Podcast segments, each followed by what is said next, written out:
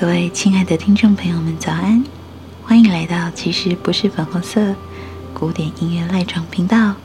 我是粉粉。今天早上舒服的清晨时刻，也请让我们一起用一点点古典音乐的小尝试，来度过这个舒心放松的赖床时光吧。过去二十多年下来，作为一个相对资深的古典音乐乐迷，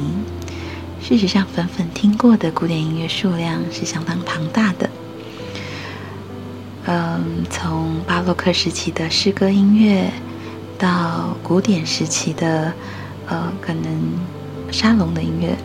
到后世充满个人主义色彩的浪漫音乐、浪漫时代。以及到了目前近现代的古典音乐类型，在整个古典音乐历史的长河里面，事实上，古典音乐真的太多也太庞大了。在这么庞大的古典音乐市场里头，事实上，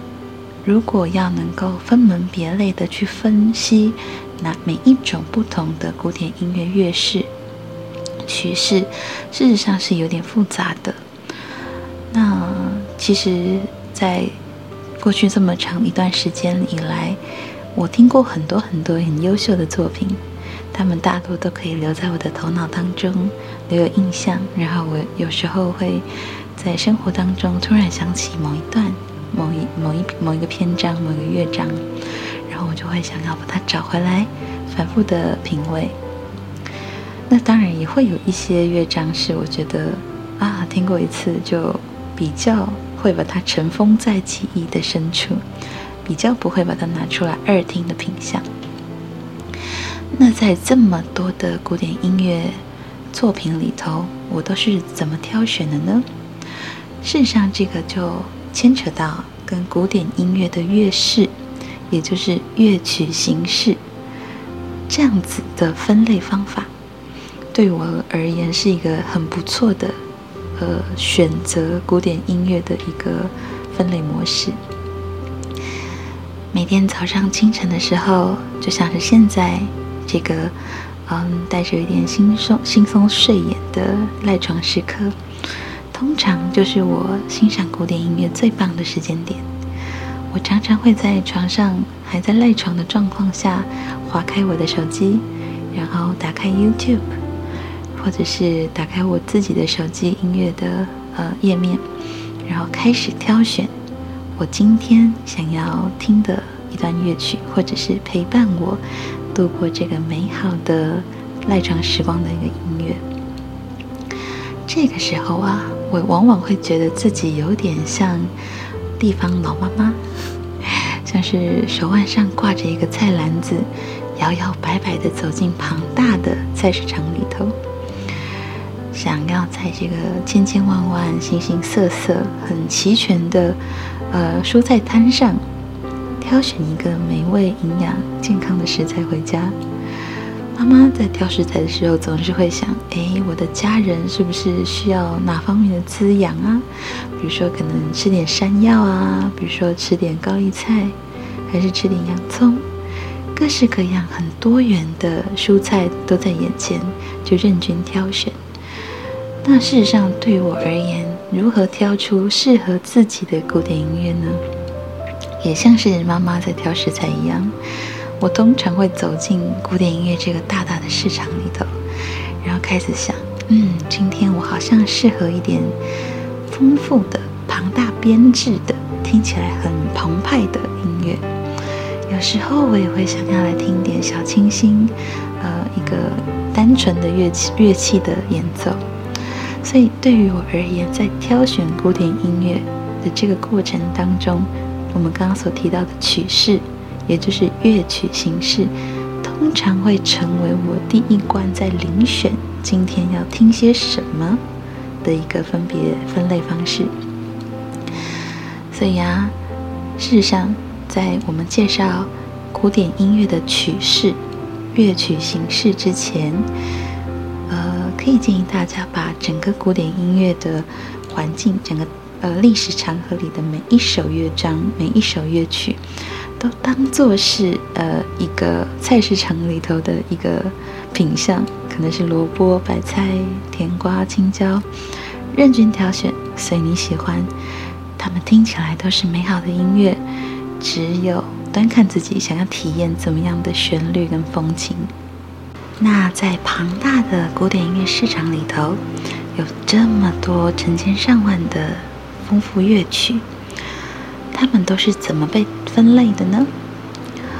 一般而言啊，我们把古典音乐的历史长河给摊开来，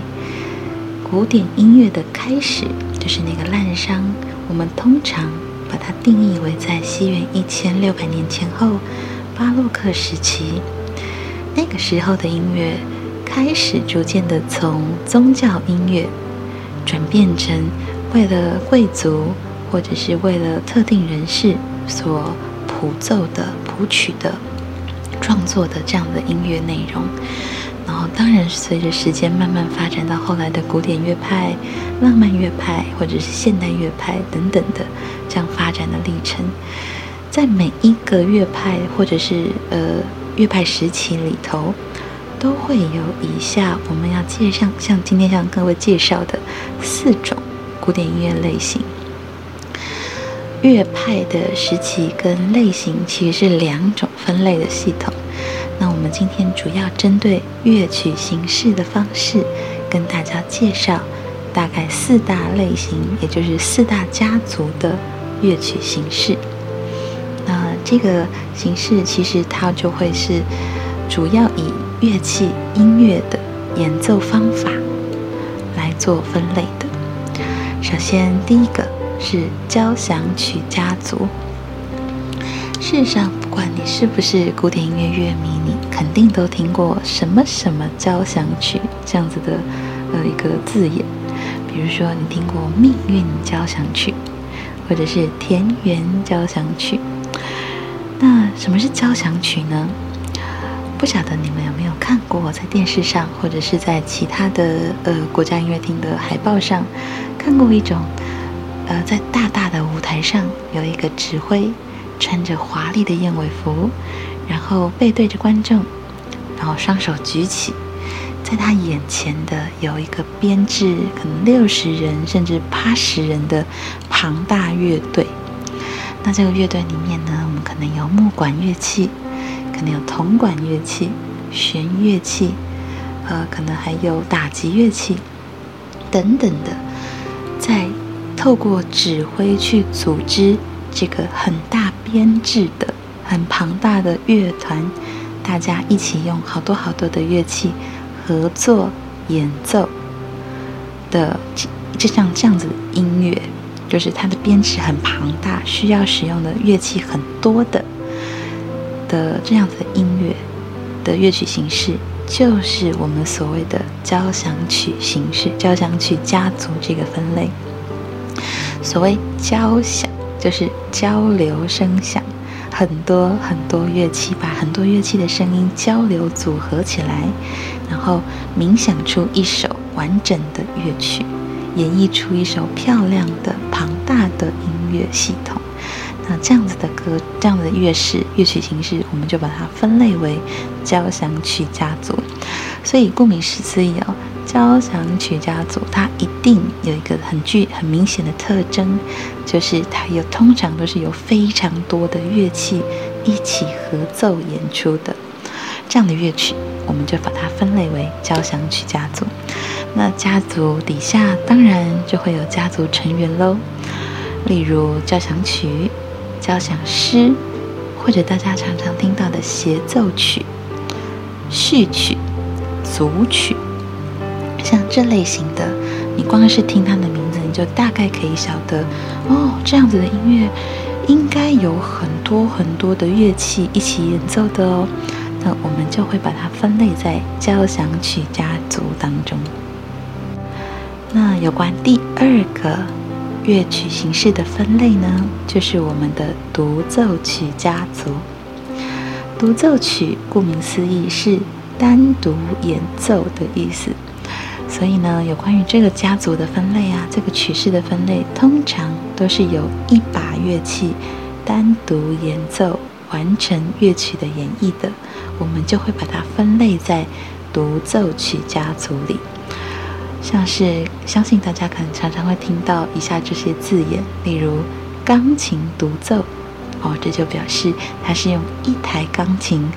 一个作呃音乐家单独演奏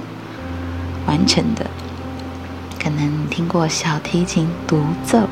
那就表示一个小提琴手跟一把小提琴单独完成的整首乐曲的演奏。像这样子的分类，我们就是第二第二个音乐曲式的分类，就是我们的独奏曲家族。第三种分类呢，就与前面两项又不太一样。交响曲家族是由好多好多的乐器组合而成的音乐。第二分类独奏曲家族是由一把乐器自行完成的音乐演绎。是这样的分类，那我们接下来介绍的第三个分类呢，就是室内乐家族。什么叫室内乐呢？一样顾名思义，它肯定就是在室内演奏的音乐。室内演奏它会有什么样的特征呢？通常在呃古典音乐的。沙龙里头，中国时代、中国欧洲的沙龙，它是古典音乐发源的很重要的一个场合。沙龙它的大小，那个那空间大小，通常不会非常巨大，大概就是一个楼层、一个层面这样子。它不会是什么整个音乐厅那么庞大的一个环境，不会。所以在那个范围比较小的室内呢，能够在室内被听见的乐曲演绎。可以很合理的推断，它大概就是两把、三把，顶多四把乐器的呃和谐的演奏。所以所谓的室内乐，其实我们可以把它直接联想到，当你听到二重奏、三重奏、四重奏，或者是一些弦乐器的合奏，这种数量比较少的乐器合作演奏出来的音乐。适合在范围比较小的室内里头被演奏、被聆听的，就是我们的第三个分类，叫做室内乐家族。那现在其实到了现在现代音乐来说，我们也有很多室内乐的这种。